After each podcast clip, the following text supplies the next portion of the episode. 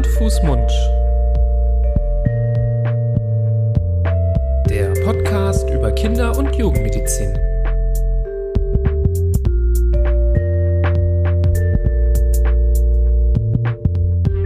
So, ihr Lieben, herzlich willkommen zu einer neuen Folge Hand, Fuß, Mund.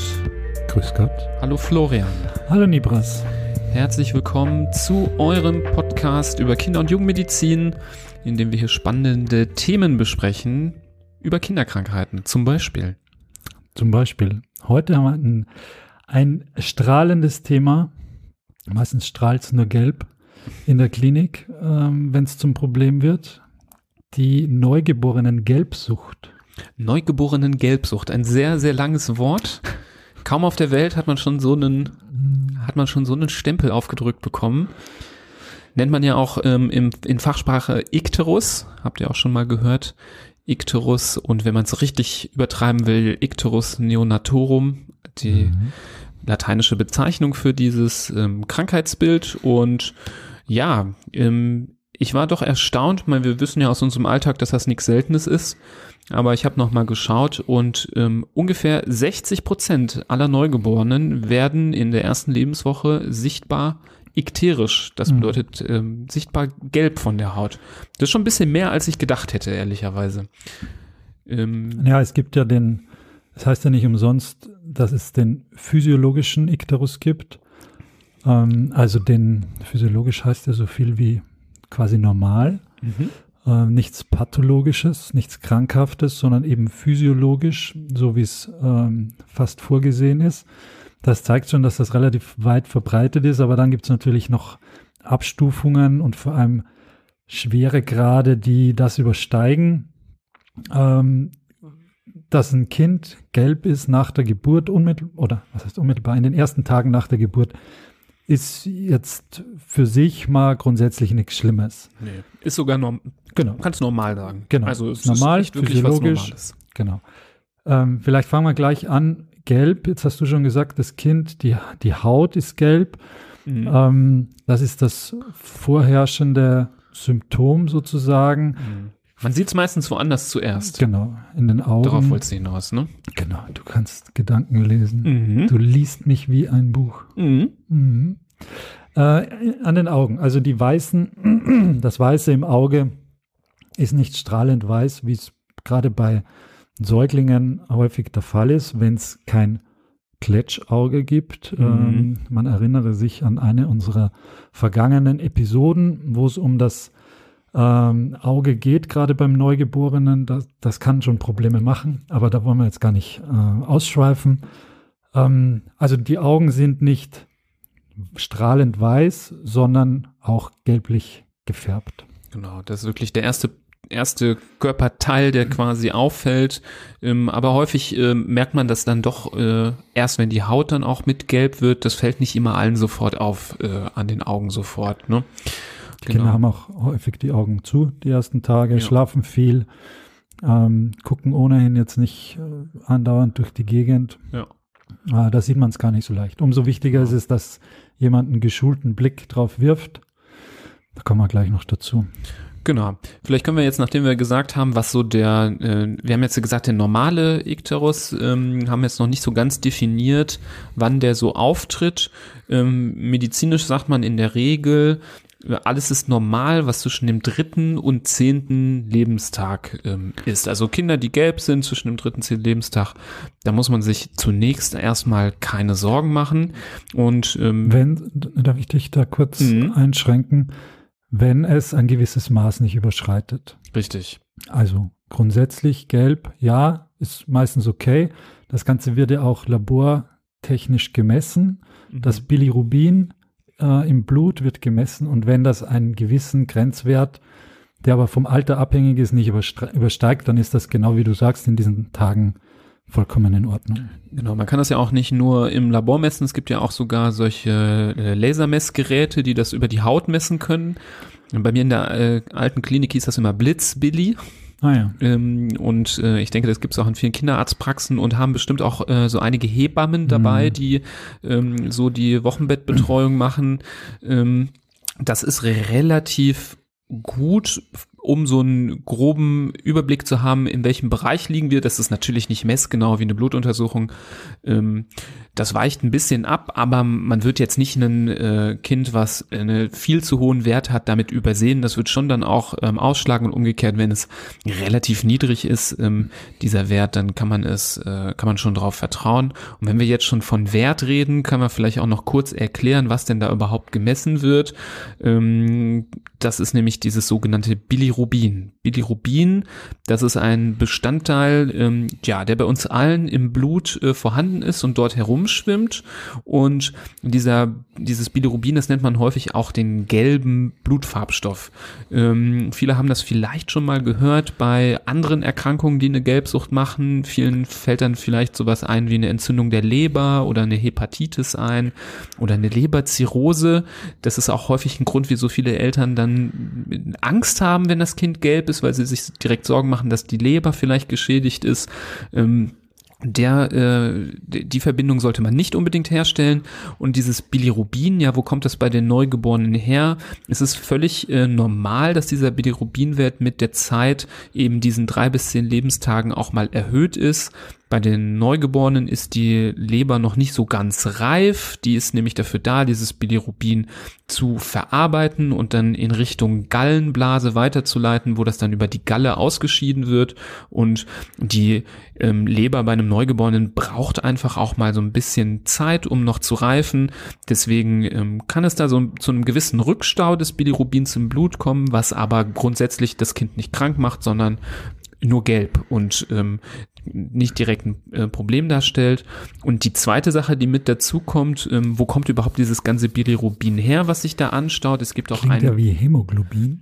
Klingt auch wie- Bilirubin, Hämoglobin. Ja, sehr Bilirubin? gut, sehr gut. Willst du übernehmen? Erzähl weiter. Ne, mach nur. Du bist so in Fahrt, ich. Alles gut. Ja, du hast aber schön das übergeleitet, Bilirubin, Hämoglobin. Ähm, jetzt wird so ein bisschen äh, detaillierter, aber ich finde das wichtig, das zu erklären, damit man da so ein bisschen den Hintergrund versteht. Hämoglobin kennt ja alle, das ist der rote Blutfarbstoff, das ist der Stoff, der in den roten Blutkörperchen sitzt und den Sauerstoff bindet, den Sauerstoff transportiert und dann, wenn Hämoglobin abgebaut wird, entsteht Bilirubin als Abbauprodukt. Und was man dazu noch äh, wissen muss bei den Neugeborenen und gerade wenn die Kinder noch gar nicht geboren sind im Mutterleib noch, haben ähm, die Kinder eine andere Sorte von diesem Hämoglobin, als wir Erwachsene das haben. Die haben ein sogenanntes fetales Hämoglobin. Was hat das für einen Hintergrund? Wenn man im Mutterleib ist, dann bezieht man se- seinen Sauerstoff ja nicht über die Lungen, wie wir das machen. Wir atmen ja und der Gasaustausch findet in der Lunge statt und da nehmen wir den Sauerstoff auf beim äh, Kind, was noch nicht geboren ist, im Mutterleib ist, wird die Sauerstoffversorgung über die Plazenta, über den Mutterkuchen ähm, gewährleistet. Und ähm, dieses Organ, die Plazenta, ist einfach anders äh, strukturiert als ähm, eine Lunge. Und um den Sauerstoff aus dem Blut der Mutter rüber zu saugen über die Plazenta in das Blut des Kindes, braucht man ein Hämoglobin, ähm, was ein bisschen mehr Anziehungskraft hat, so ein bisschen wie so ein etwas stärkerer Magnet, der den Sauerstoff rüberzieht in das Blut des Kindes. Und dieses Hämoglobin, was die ähm, ungeborenen Kinder im Blut tragen, das braucht man dann nach der Geburt, wenn die Lungen anfangen zu arbeiten, braucht man das nicht mehr und deswegen wird das abgebaut mit der Zeit. Das kann auch ähm, dann äh, sogar einige Wochen dauern, bis das ähm, ähm, richtig verschwunden ist oder richtig zurückgegangen ist im Blut. Ein bisschen was davon hat man immer noch ähm, sein Leben lang und dadurch entsteht dann, wenn dieses ähm, fetale Hämoglobin abgebaut wird, vermehrt dieses Bilirubin, was sich dann an der unreifen Leber so ein bisschen zurückstaut. Hör mal, bin ich froh, dass ich nicht übernommen habe. Welch schillernde Farben. Ich meine, die einzige Farbe ist gelb, in der du das erzählt hast, aber in einem schillernden Gelb hast du das jetzt hier sehr anschaulich erzählt. Sehr schön. Gerne. Wenn es um den Abbau des Bilirubins geht, das hast du ganz kurz erwähnt, das Ganze funktioniert über die Leber.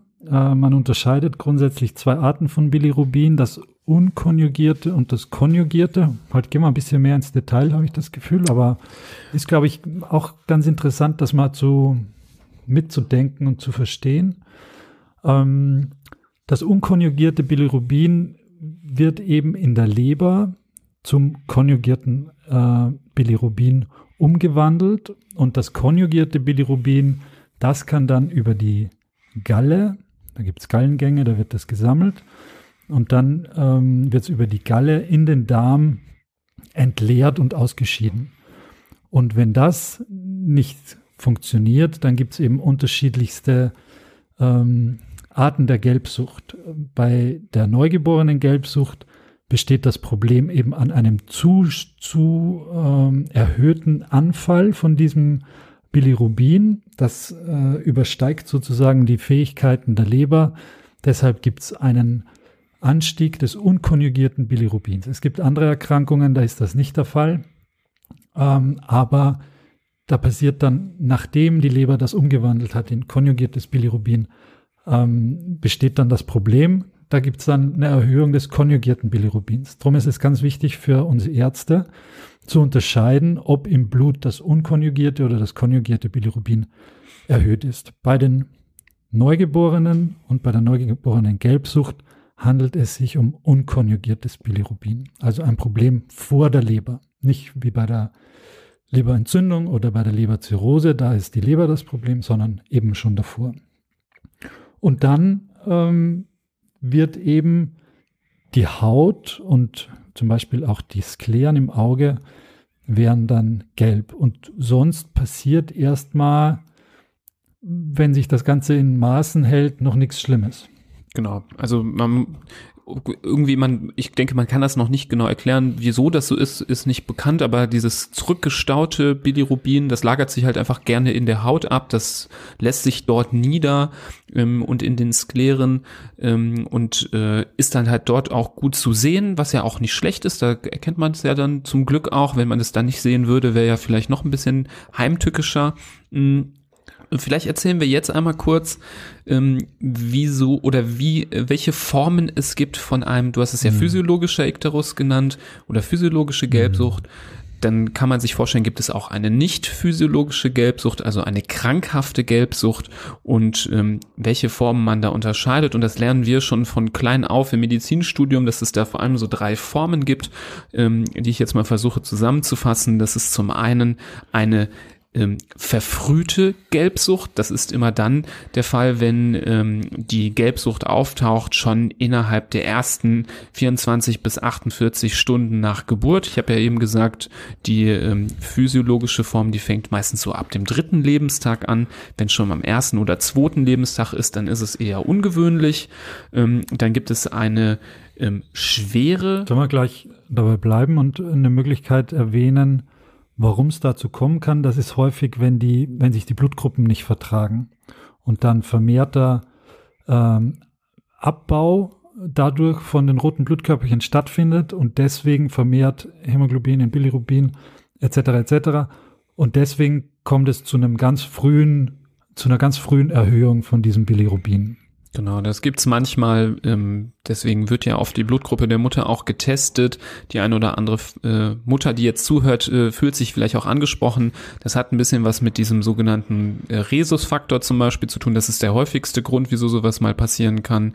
Ähm, immer dann, wenn die Mutter äh, Rhesusfaktor negativ ist und das Kind Rhesusfaktor positiv, weil vielleicht der Vater positiv ist, dann kann das ähm, passieren, dass die Blutgruppen sich nicht vertragen und beim Kind dann vermehrt diese Rotblut Blutkörperchen kaputt mhm. gehen. Und typischerweise tritt das äh, meistens erst nach beim zweiten Kind auf, mhm.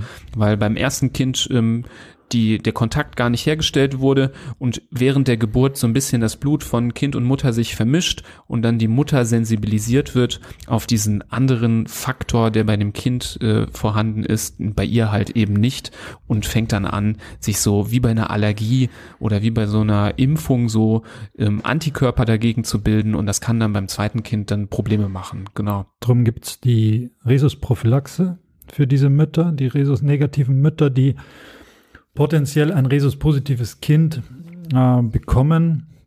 Ähm, die bekommen diese Antikörper einmal verabreicht, damit der Körper sich denkt, oh, ich habe ja die Antikörper, ich brauche die gar nicht bilden.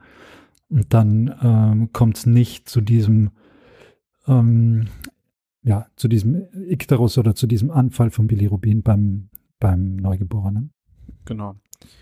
Ähm, eine andere Form der äh, der ähm, unphysiologischen Gelbsucht. Das ist ähm, eine sogenannte sehr schwere Gelbsucht. Das nennt man Icterus gravis auf Latein. Das ist immer dann, wenn dieser Bilirubinwert dann doch sehr hoch ansteigt über ein gewisses äh, Niveau. Jetzt so richtige Laborwertgrenzen möchte ich jetzt hier nicht unbedingt nennen, aber der Kinderarzt, der dann ähm, in der Regel bei einer Gelbsucht dann den Wert auch mal bestimmt. Der ähm, wird äh, dann sich rechtzeitig melden. Und wenn dieser Wert überschritten ist, dann kommt man in so einen grenzwertigen Bereich. Wieso ist dieser Wert überhaupt so wichtig? Du hast ja eben gesagt, naja, grundsätzlich, wenn man davon ein bisschen zu viel im Blut rumschwimmen hat, ist das ja erstmal nicht gefährlich. Das macht erstmal nichts.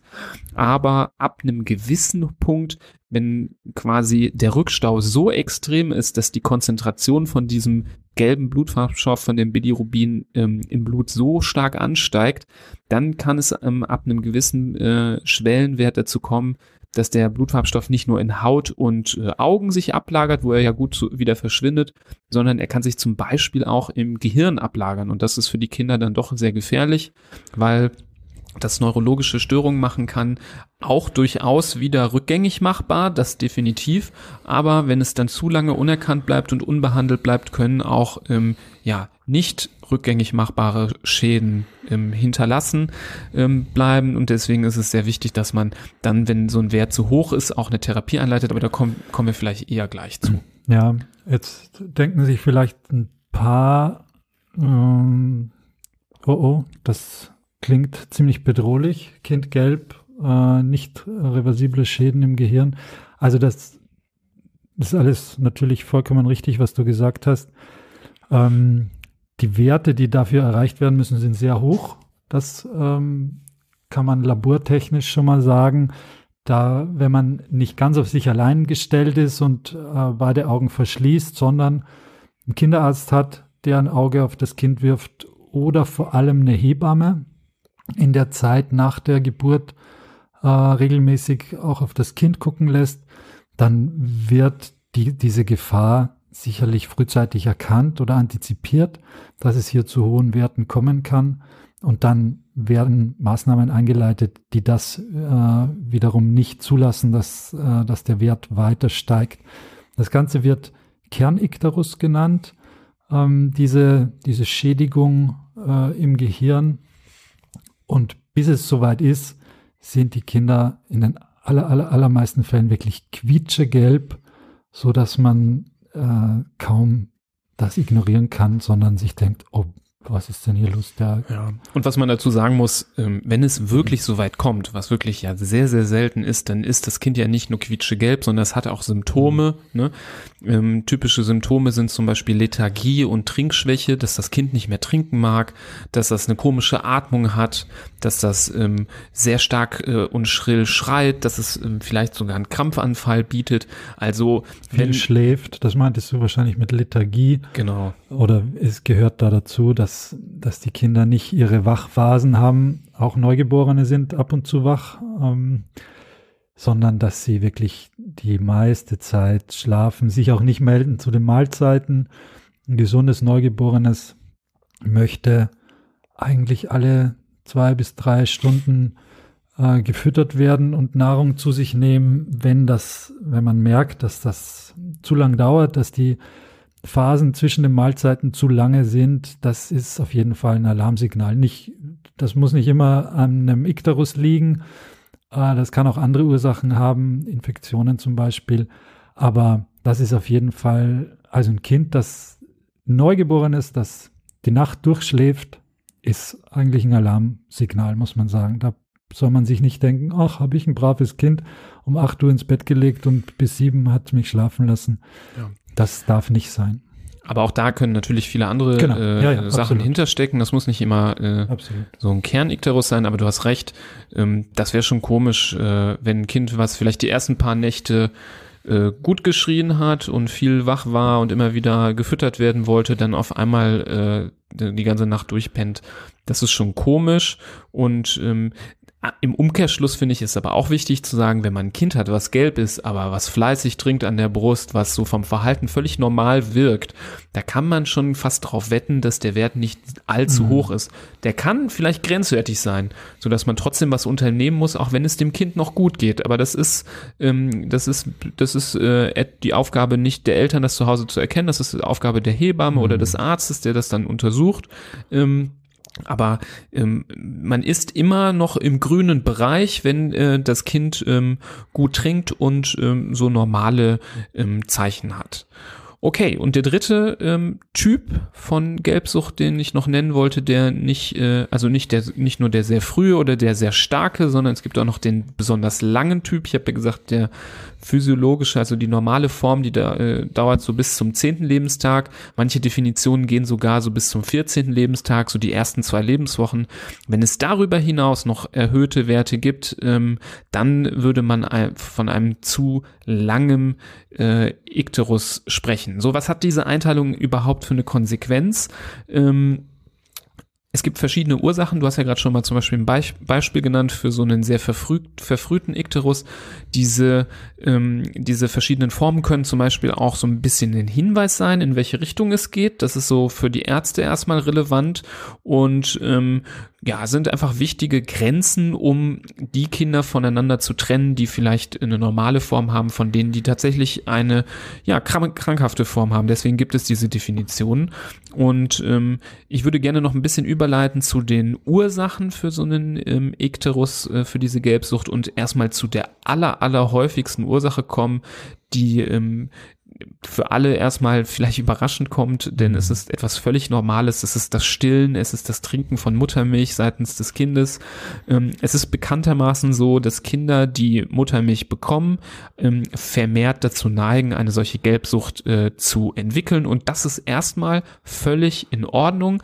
Wieso das ganz genau so ist, ähm, ist nicht bekannt. es scheint wohl in dem Muttermilch Stoffe zu geben, die vielleicht im, äh, im Darm oder in der, in der, ähm, im Abbau von diesem Bilirubin ähm, einen gewissen Einfluss haben, so dass der Wert ein bisschen höher ist.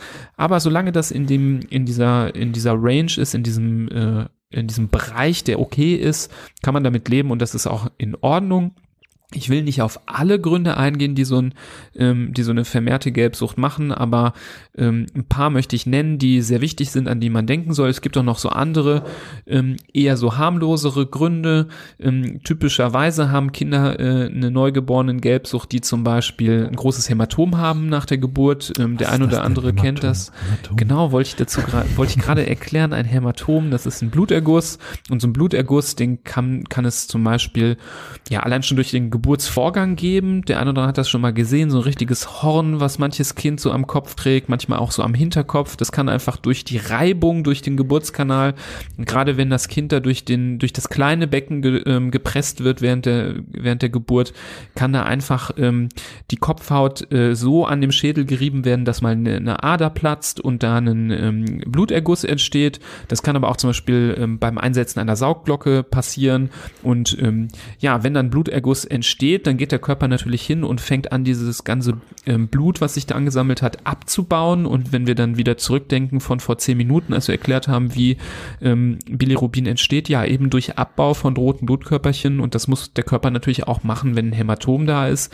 Das ist also auch einer der häufigen Gründe, wenn wir so ein Kind sehen, was, ein, äh, was eine Gelbsucht hat, dann suchen wir das gerne dann nach einem solchen Hämatom ab.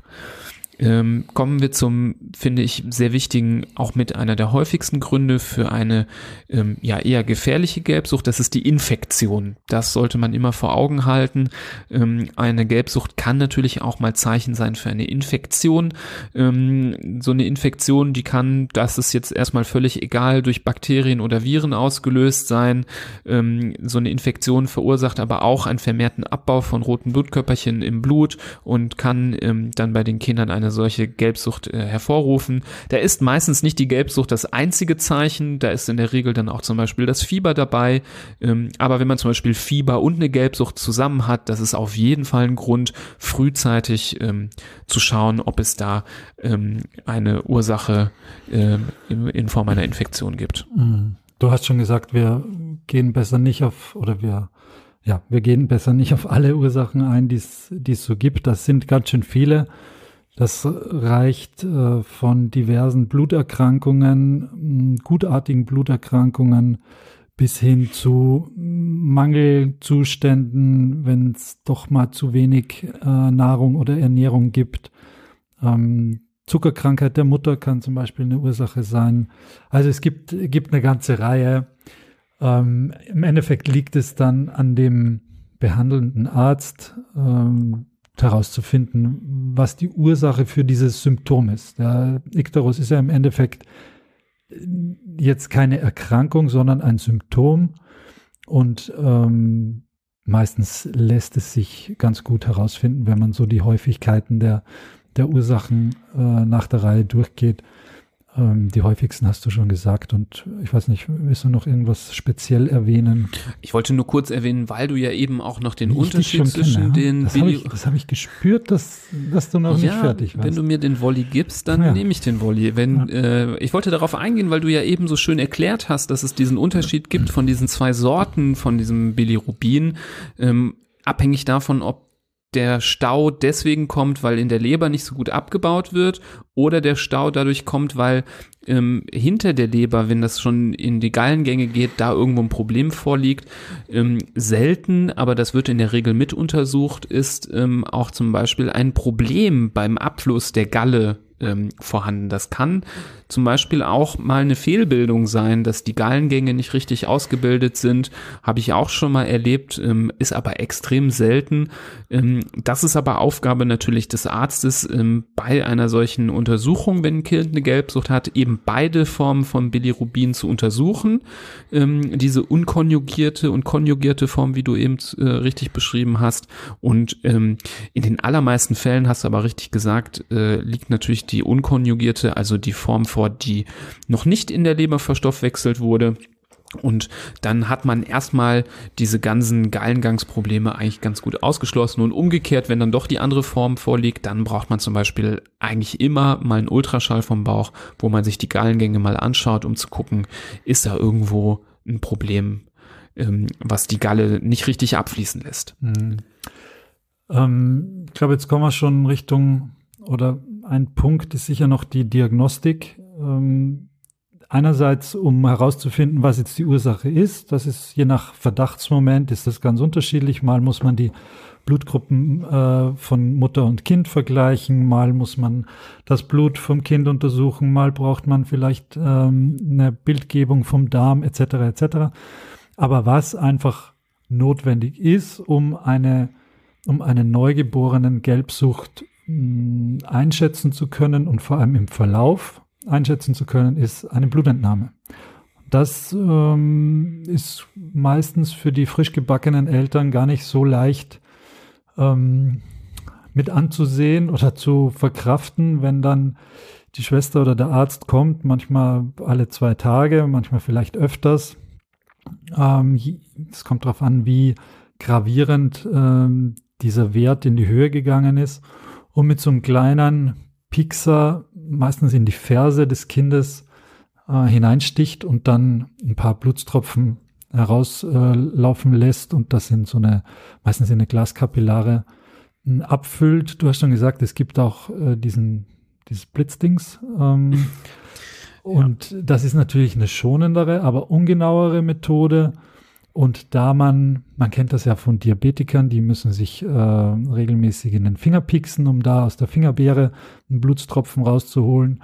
Die Fingerchen von so Neugeborenen sind dafür natürlich nicht geeignet, die sind viel zu klein und da kriegt man nicht gut Blut raus. Deshalb hat sich da, bevor man dem Kind äh, jedes Mal in eine Vene pieksen muss, in der Ellenbeuge oder am, am Handrücken, was in dem Alter sehr schwierig ist, ähm, etabliert, dass man da die Ferse nimmt und äh, ja, Kinder schreien meistens schon ganz kräftig dabei, die, denen gefällt das natürlich nicht. Das tut sicher auch weh, ist aber in einer Nutzen, Kosten-Nutzen-Abwägung äh, kommt man nicht drumrum, außer man hat das Blitzdings.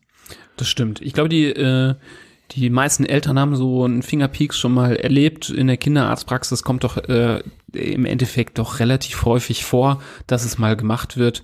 Ähm, ich glaube, der Stellenwert von dieser ähm, ähm, transkutanen, also von dieser Hautuntersuchung mit diesem Blitzgerät. Nein, ist doch Blitzdings. Das Blitzdings, äh, die, der Stellenwert des es Blitzdings Blitzdings. ist eigentlich schon relativ hoch. Ich glaube, dass ähm, häufig erst nach der Blitzdings-Untersuchung entschieden wird, ob man äh, Ja. tatsächlich das Blut abnimmt. Also ich glaube, dass es, ähm, so kenne ich es auch äh, zum Beispiel aus meiner Zeit ähm, in der Neonatologie, dass das schon so als äh, Vortest genommen wird.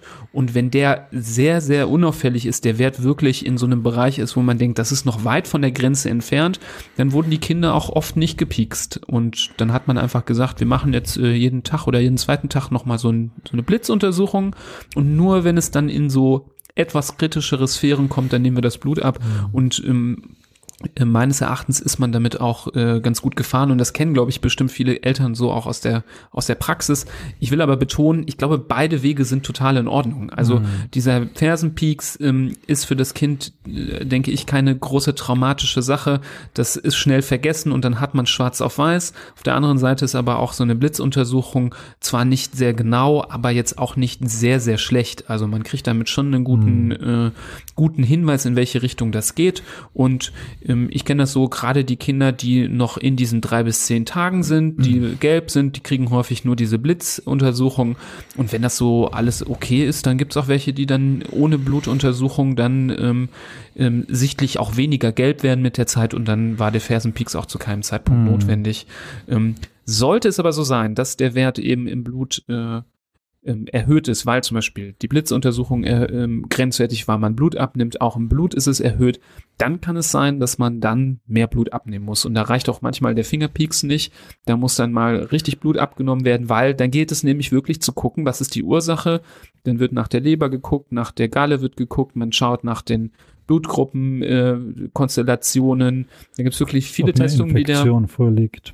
Genau, man, eine ganze Reihe. man muss wirklich viele Testungen dann vornehmen, denn das Kindeswohl ist einem ja wichtig. Und Mhm. ähm, dann ist nämlich äh, die kritischere Situation, wie holt man Blut aus der Vene von so einem Kleinen? Und äh, viele Eltern fühlen sich vielleicht da angesprochen, die das mal miterlebt haben. Da wird ja oft dann zur Blutentnahme, ich will da jetzt nicht so ganz breit drüber reden, weil ich würde mal gerne auch eine Folge über Blutabnehmen bei Kindern machen. Mhm. Ähm, aber eine Blutabnahme zum Beispiel am Kopf. Die Mhm. Horrorvorstellung für viele Eltern, dass ein, äh, ein, ein Arzt daherkommt und eine Nadel in den Kopf sticht, ähm, ist aber einfach dem geschuldet, dass, du hast es eben schon gesagt, die Hände, die Füße, die Ellenbeugen, alles ist so zart bei den Kindern, der Kopf ist überproportional groß, das ist ja ganz typisch bei Menschen ähm, und dort befinden sich einfach die größten sichtbaren Venen und da bleibt einem häufig nichts anderes übrig und da sollte man auch Vertrauen in den Arzt haben. Wir, wir Kinderärzte stechen auch nicht liebend gerne in den Kopf, aber wir entscheiden uns manchmal dafür, weil wir denken, naja, bevor ich vier, fünf Mal in die Hände steche, mache ich doch vielleicht direkt den ersten Pieks am Kopf und dann ist die Sache auch äh, vorbei. Und ein Effekt, den kennen vielleicht ein paar Eltern auch, wenn das Kind dann auch noch weint, dann kommt das, geht die Blutentnahme dann besonders schnell und dann hat man dann auch alles beisammen. Wir hoffen aber, dass Weil- das für die allermeisten Weil beim Weinen dann, so wie bei Erwachsenen auch, aber bei Kindern noch mehr, Ja. die Venen äh, sehr hervortreten, die Durchblutung im Kopf, die Kinder kriegen einen roten Kopf und die Venen sind äh, sehr prominent und dann äh, kann man die noch besser punktieren.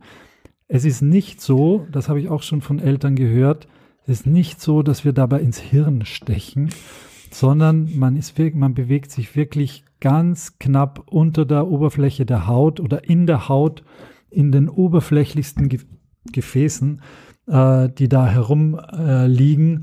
Es ist keine Gefahr, dass man das Gehirn verletzt, dass man ein Loch im Kopf macht, dass man eine Blutung verursacht, die ähm, große Schäden ähm, mit sich führt. Es sind lediglich die Venen, die wir an den Armen und Händen auch sehen, nur am Kopf. Genau, kommen wir jetzt vielleicht zur Therapie. Ja, Wie behandelt man die Kinder? Die allermeisten behandelt man ja eben nicht, weil man ja abwarten kann.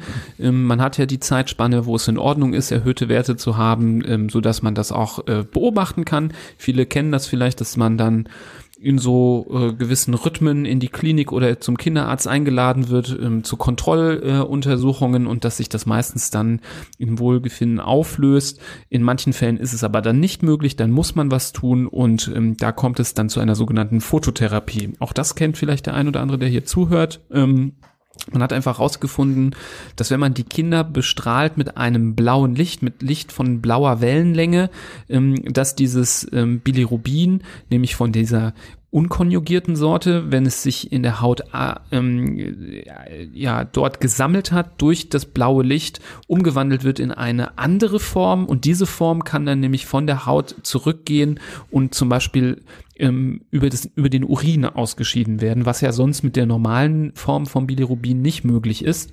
Also hilft das blaue Licht, dann ähm, dieses überschüssige Bilirubin loszuwerden. Das ist relativ äh, un unproblematisch. Die Kinder ja, müssen halt dann leider in so einen, ähm, ja, wie so einem Brutkasten oder in so einem Bettchen, ähm, wo eine blaue Lampe oben drüber ist. Das ist auch nicht heiß, das ist auch gar nicht so unangenehm. Viele Kinder sehen auch relativ entspannt aus, wenn sie darunter liegen.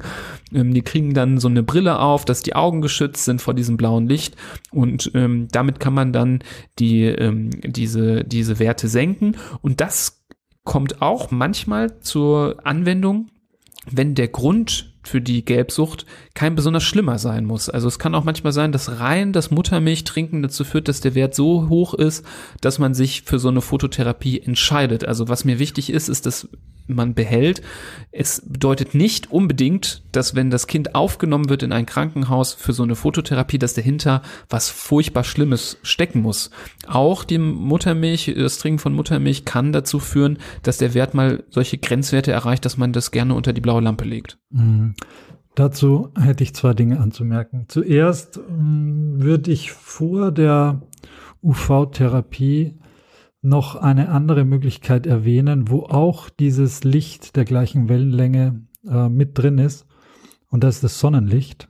Ähm, also es ist häufig schon durchaus eine gute Idee, gerade wenn man in einem schönen, vielleicht Familienzimmer oder sonstigem im Krankenhaus ist, nach der Geburt, äh, schöne große Fenster, draußen ist das Wetter gut, die Sonne scheint, dass man das Kind ruhig ähm, in einer angemessenen Zeit und in natürlich auch angemessenen Jahreszeit ähm, da in dem Beistellbett ans Fenster stellt, Body auf und einfach die Haut von dem Sonnenlicht, ähm, ich sag mal, berühren lässt. Ähm, das heißt jetzt nicht, dass ich mein Kind fünf Stunden in die pralle Sonne im Juli leg, ähm, wo es draußen 37 Grad hat und wo das Kind nach zwei Stunden geröstet ist, das natürlich nicht. Aber dass man das kann auch indirekt sein, ähm, dass man ein bisschen Sonnenlicht dem Kind äh, zukommen lässt. Das blaue Licht ist ja, die Wellenlänge blau gehört ja zum Sonnenlicht dazu, genau. da ist es quasi genau. all-inclusive. Sieht, ja, sieht, man ja am Re Regenbogen, ne? Richtig. So, und das zweite, ich bin froh, dass du mich endlich fragst, wie meine persönlichen Erfahrungen sind. Das sehe ich dir auch an, dass mhm. das jetzt gleich gekommen wäre. Mhm. Also, ähm, ich habe da zwei Erfahrungen gemacht, die mich zu diesem Thema sehr geprägt haben. Das eine betrifft meine, mein ärztliches Dasein äh, als junger Assistenzarzt auf der Intensivstation eines Krankenhauses. Ähm, muss jetzt gar nicht sagen, welches das war. Ist es durchaus häufig vorgekommen, dass wir ähm, die Neugeborenenstation mit versorgt haben, dort eine zuständige Schwester oder der Arzt, der die U-Untersuchung gemacht hat, gesagt hat, ja, hier gibt es möglicherweise ein erhöhtes Bilirubin. Wir machen mal eine Blutuntersuchung. Das Bilirubin war dann grenzwertig, sodass diese Therapie, die du gerade angesprochen hast, notwendig war, also eine UV-Therapie. Und was ich dann gemacht habe, als kinderloser Jüngling, ich bin zu den Eltern gegangen, manchmal um 22 Uhr abends, bin reingegangen, habe gesagt, herzlichen Glückwunsch, das zu ihrem Kind. Ähm, die Eltern haben sich gefreut. Dann habe ich gesagt, dass dieser Wert so hoch ist, dass das Kind eine UV-Therapie braucht und dass ich es jetzt mitnehme in die Kinderklinik und dort unter die Lampe lege.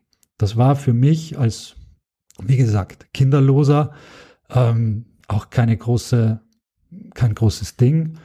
Äh, ich hatte auch den Eindruck, die Eltern verstehen das, wenn man das ihnen sagt. So, ein paar Jahre später mein erstes Kind ward geboren. Kind braucht eine Phototherapie wegen erhöhten Bilirubin. War in einem anderen Krankenhaus, aber die Geburt nicht dort, wo ich gearbeitet habe. Ähm, und es war selbstverständlich, dass der Inkubator mit dem äh, UV-Licht in das Zimmer der Eltern bzw. der Mutter gerollt wird, die UV-Therapie neben dem Bett der Mutter stattgefunden hat, es zum Trinken rausgenommen wurde, an der Brust getrunken hat, damit er reingelegt wurde. Mehrere Stunden liegt das Kind da ja unter der, unter der UV-Lampe. Und so gab es eine ganz wichtige Zeit, meiner Meinung nach, die trotzdem Mutter und Kind und auch Vater miteinander verbringen konnten, ganz eng aneinander, die unter anderen Umständen, siehe meine äh, frühe Assistenzarztzeit, nicht möglich war. Und das finde ich einen ganz, ganz wichtigen Punkt, dass diese Trennung von einem Neugeborenen für Stunden, für Tage, das sind ja manchmal eineinhalb, zwei Tage, wo das Kind dann in die Kinderklinik geht, auf die Neugeborenenstation ähm, und dort unter der Lampe liegt und diesen ganz wichtigen Kontakt mit den Eltern in dieser Zeit nicht hat.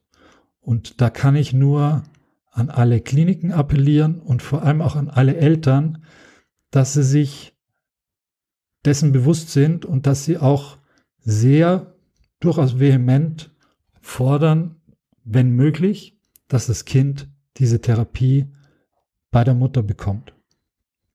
Das war für mich ein Wechsel um 180 Grad. Wie gesagt, ähm, diese, die Eltern, die das über sich ergehen lassen, dass das Kind wegkommt, das ist schon, schon beeindruckend auch. Aber ich glaube, es ist in den allermeisten Fällen nicht nötig und ist für die Bindung von Kind und Eltern nicht gerade förderlich. Ja, was natürlich nicht geht, ist, dass das Kind, äh, sagen wir mal, bei der Mutter auf der Brust liegt und dann dort bestrahlt wird. Ähm, nee, das, das ähm, ist einfach nicht die, die Bedingung, die äh, die, quasi die vernünftige Verteilung und Bestrahlung äh, gewährleistet. Ähm, diese Lampen sind aber durchaus sehr mobil, wie du gesagt hast. Die ja. kann man überall reinrollen und da sehe ich, bin ich auf deiner Seite. Ähm, natürlich darf man nicht vergessen, wenn jetzt das Kind neben mir liegt und ich die ganze Zeit äh, denke, um die Bindung zu, äh, zu gewährleisten, lege ich meine Hand auf das Kind, damit es weiß, dass ich da bin. Mit so, so einer erwachsenen Hand decke ich durchaus mal 30 Prozent der Körperoberfläche vom Kind auch ab. Ähm, und ähm, durchaus äh, ist dann auch spürbar der Effekt der Phototherapie geringer. Klar. Ähm, da muss man vorsichtig sein. Aber eben wenn das Kind dann doch neben einem liegt, dann kann man zum Beispiel das Händchen halten. Genau. Ähm, ich denke, damit äh, ist dann äh, die Phototherapie nicht in ihrer Effektivität ge gefährdet und ähm, durchaus äh, ähm, auch zum Beispiel bei der Mama oder beim Papa oder bei beiden zusammen im Elternzimmer äh, gut machbar. Absolut. Weil die Kombination zum Beispiel, das Kind geht in die Kinderklinik auf die Neugeborenenstation, die Mutter hat vielleicht einen Kaiserschnitt bekommen und ist gar nicht mobil, kann noch gar nicht aufstehen, hat zur Folge, dass die Mutter nicht stillen kann, dass es dieses Bonding nicht gibt, etc. etc. Also von meiner Sicht aus ein ganz, ganz wichtiger Punkt, der hier beachtet werden sollte. Was nicht möglich ist, muss man aber ganz klar sagen, ist, dass man das zu Hause macht. Wenn man ja. sich jetzt denkt, na ja, so eine blaue Lampe kann ich mir doch kaufen, kann ich doch zu Hause über das Kinderbett aufbauen. Es ist sehr wichtig, dass die Kinder auch überwacht werden, dass die Vitalzeichen überwacht werden. Unter so einer ähm, Lichttherapie kann man sich vorstellen, wenn man die ganze Zeit von Licht bestrahlt wird, kann es auch eher dazu kommen, dass man austrocknet. Da muss ähm, der Flüssigkeitshaushalt auch gut kontrolliert werden. Da kann es notwendig sein, in seltenen Fällen, dass die Kinder vielleicht sogar eine Infusion bekommen, während sie unter der Lampe liegen. Das heißt, ein Kind kann keine Fototherapie zu Hause durchführen, das muss in der Klinik geschehen. Das muss man klar so sagen. Ähm, in manchen Fällen ist die Erkrankung so ausgeprägt, dass eine Fototherapie nicht ausreichend ist. Das will ich nur am Rande noch erwähnen. Es ist wirklich sehr selten und hat dann meistens dann doch nicht nur die Muttermilch als Ursache, sondern ähm, schwerwiegendere Probleme. Ähm, dann ist es aber so, dass man das nicht einfach so ignorieren kann, dass man nicht einfach sagen kann, naja, dann lassen wir die Lampe durchgehend leuchten, irgendwann wird es schon gut sein. Wenn die Werte gewisse Schwellenwerte noch weiter überschreiten, obwohl man zum Beispiel Fototherapie durchgeführt hat, oder wenn der Wert an anfangs schon so astronomisch hoch ist, dann entscheidet man sich zu einer Austauschtransfusion. Das bedeutet, man ähm, entnimmt dem Kind, das klingt jetzt ein bisschen äh, ja, brutal vielleicht, aber das, das ist leider dann in den Fällen notwendig. Man entnimmt dem Kind Blut und mit dem Blut entnimmt man ja auch dieses angestaute Bilirubin und gibt dann quasi Blutkonserven ohne Bilirubin von Spendern dann zurück und tauscht quasi das Blut dann aus. Ähm, das äh, kann in so einer Situation, wo der Wert so astronomisch hoch ist, tatsächlich ähm, retten vor bleibenden neurologischen Schäden ähm, oder noch schlimmerem. Und natürlich werden die Ärzte euch darüber aufklären. Das kommt aber so selten vor, dass ich denke, dass die aller, allermeisten Hörer das hier nicht betrifft. Ihr, ich soll, ihr, ihr solltet es nur mal gehört haben als eine Therapieoption in extremen ähm, Situationen und Fällen. Hm. Was vielleicht als Zwischending noch notwendig ist, ist, wenn die Kinder schlechter trinken, müde sind durch diese äh, Hyperbilirubinämie, dass es notwendig ist, ähm, dass man dem Kind Flüssigkeit zukommen lässt. Nicht zu viel, weil die Kleinen sind ja klein, ähm, so dass man da nicht äh, allzu viel Flüssigkeit ähm, geben kann, aber das errechnet sich durch eine einfache Formel, dass man ähm, über einen venösen Zugang, dem hat man vielleicht bei der Blutentnahme, die du vorhin erwähnt hast, gleich mitgemacht, ähm, so dass man nicht nochmal pieksen muss. Und dann ja, bekommt das Kind eine Infusion, damit es eben nicht zu, zu einer äh, Austrocknung auch kommt. Was ich als letztes noch sagen wollte, ist, dass ähm, gerade wenn die Kinder zu früh geboren sind, ist das äh, Risiko für so eine Gelbsucht auch erhöht und die Toleranzgrenze, wie hoch der Wert gehen darf, ist bei Frühgeborenen auch niedriger. Mhm. Deswegen äh, nicht wundern, wenn man jetzt unter Eltern vielleicht sogar anfängt, äh, Werte zu vergleichen. Mein Kind hatte so und so einen Wert und musste unter die Lampe. Das hängt sehr stark davon ab, ähm, welches Gestationsalter das Kind hat. Das heißt, wie viele Schwangerschaftswochen rum waren, bis das Kind zur Welt gekommen ist und ähm, es gibt ja in der Medizin so Formeln, die ich jetzt hier nicht nennen werde, womit man eben abhängig von diesem Alter berechnet, ähm, welchen äh, Grenzwert man erreichen darf. Und deswegen kann es durchaus sein, dass ein Kind mit einem Wert von, sagen wir mal, 12 unter die Lampe kommt, äh, wogegen ein anderes Kind mit einem Wert von 15 nicht unter die Lampe kommt. Mhm. Das hängt einfach stark davon ab. Nicht wundern also, wenn man gerade in der Elternküche, in der Klinik irgendwie mit anderen Eltern redet, dass das, das hat nichts mit dem Versicherungsstatus zu tun, ab wann die Lampe rausgeholt wird. Es hat viel mehr was mit diesem Gestationsalter zu tun. Das sollte man wissen. Ja. Gut. Das war knackig. Das war knackig, aber ich, ja, trotzdem haben wir fast 50 Minuten ah. geredet. Aber Florian, ich glaube, wir haben uns das äh, heute ein bisschen mehr zu Herzen genommen, äh, dass wir ähm, das Thema ein bisschen äh, ja knackiger, wie du das be bezeichnet hast, besprechen. Und ähm, dieses Thema ist aber ein umfangreiches mhm. und eins, was äh, facettenreich ist. Ich fühle mich auch so, dass ich hätte bestimmt noch länger darüber sprechen können, ähm, gerade wenn es darum geht, dass man vielleicht noch detaillierter auf die einzelnen speziellen Ursachen eingeht. Mhm. Wenn euch das sehr, sehr interessiert, meldet euch, sagt nochmal Bescheid, dann überlegen wir uns das nochmal, ob wir da nochmal genauer drauf eingehen. Ähm, aber ich finde ganz wichtig am Ende, dass man sich immer wieder vor Augen halten muss, dass das in den allermeisten Fällen eine gutartige Sache ist, dass wenn es den Kindern dabei sichtlich gut geht, die trinken, ähm, die regelmäßig ähm, sich äh, zu Wort melden und sagen, dass sie wieder gefüttert werden sollen, dass das Ganze einen harmlosen Verlauf zu haben scheint und dass diese komplizierten Fälle sehr, sehr selten sind und dass man nicht traurig sein soll, wenn es dann doch nochmal unter die äh, Blaulichtlampe geht. Das gibt es einfach auch bei den normalen Fällen nicht äh, ganz so selten. Das kommt schon mal vor. Und wie du schön gesagt hast, sollte man dann die Eltern aber nicht überfallen und das Kind äh, ja äh, stibitzen und irgendwo äh, äh, fototherapieren, sondern äh, nach Möglichkeit, wenn es irgendwie geht, das äh, ermöglichen, dass es vielleicht mit im, im Zimmer geschieht. Was aber halt natürlich manchmal schwierig ist, ne? wenn, äh, sagen wir mal, auch zwei Patienten auf dem gleichen Zimmer liegen.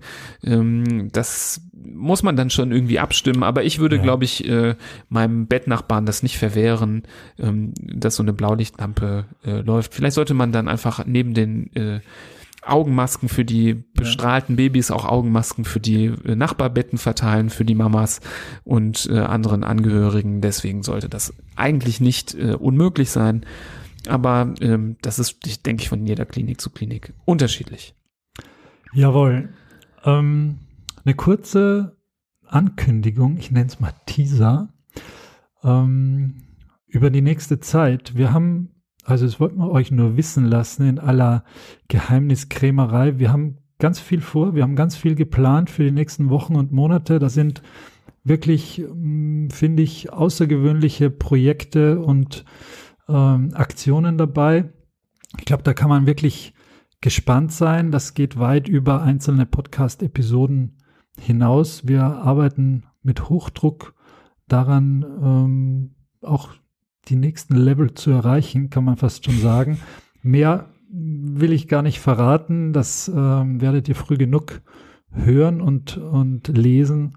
Aber ich glaube, da kann man durchaus gespannt sein, was es noch Jetzt in den hast du nächsten wirklich Wochen und massiv Monaten angeteasert, gibt. Florian, Ja, aber es ist in Ordnung. Es ist es in Ordnung, aber ihr werdet in den nächsten Folgen, denke ich, auch mal mehr erfahren und ähm, ja, so mit ein paar Fragezeichen, aber äh, ja, sagen wir mal neugierigen Fragezeichen. Äh, hoffentlich lassen wir euch äh, an dieser Stelle nun in Frieden. Wir wünschen euch eine gute Zeit. Empfehlt uns weiter, wenn euch gefällt, was wir machen.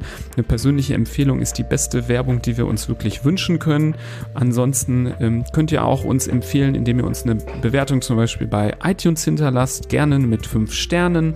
Ähm, ihr könnt uns gerne Anregungen, Kritik, Lob, ähm, was euch so einfällt, an info.hanfusmund.de schicken oder uns in den sozialen Medien folgen. Und ähm, da werdet ihr am allerersten sehr schnell erfahren, wovon du eben gesprochen hast, was da noch alles in der nächsten Zeit auf uns wartet. Das wird spannend. In dem Sinne ähm, wünschen wir euch einen guten Einstieg in die Herbstzeit und äh, ja, hoffentlich gelbsuchtfreie Erlebnisse. Herbstferien Gelbsuchtfreie Herbstferien. und äh, ja, mit Abstand. Ne?